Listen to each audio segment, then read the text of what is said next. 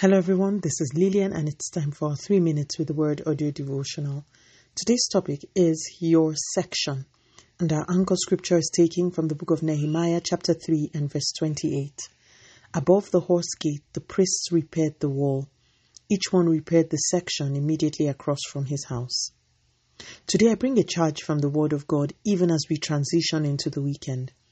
I love how the Bible is filled with shadows and types and hidden instructions and symbols. In our anchor scripture, the book of Nehemiah is describing how the rebuilding of the wall was project managed. And somewhere in the narrative, um, today's scripture caught my eyes. Each one repaired the section immediately across from his own house. I saw this and I thought that this was a beautiful picture of the way the body of Christ should operate. There is a portion that God has given us to do, and we must stay in our place. Imagine the builders coming out of their homes, leaving the portion of the wall close to them that was destroyed, and trying to fix the wall one mile away. There would be gaps, and the wall would never be fixed. So the plan was everyone fix a portion close to your home. Question Are you fixing your own portion? Do you even know the portion of the wall you are to fix? Today, people are neglecting the portions given to them and are trying to choose their own portions far away from home, causing disorder in the work that should be going on in the body of Christ. As we transition into the weekend, can we find a slot to just ask the Lord to show us expressly what part of His wall we are called to build?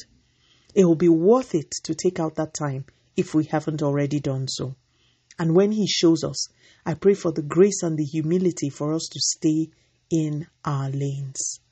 There is so much of lane crossing today, and it's making us ineffective as a body.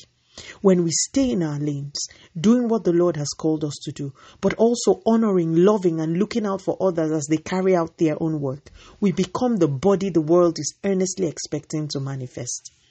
I say again, as I have been saying in recent times, the days are short.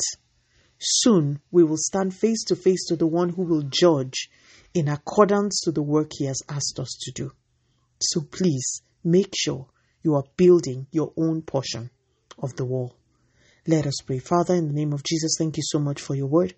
Lord, we ask that you reveal to us the works that you have created us for, created for us to do in Christ Jesus. And please give us the grace to stay in our lanes. Continue to take all the glory, Almighty God. In Jesus' mighty name we have prayed. Speak to you again soon. If you are blessed, please drop me a line on audiodevotional at yahoo.com or on our website at www.3minutesaudiodevotional.com. You could also follow us on Facebook, Instagram, YouTube, and Twitter at 3 Minutes Audio Devotional. Remember, wrapped up in God's Word is all you need for your change to come. Love you and bye.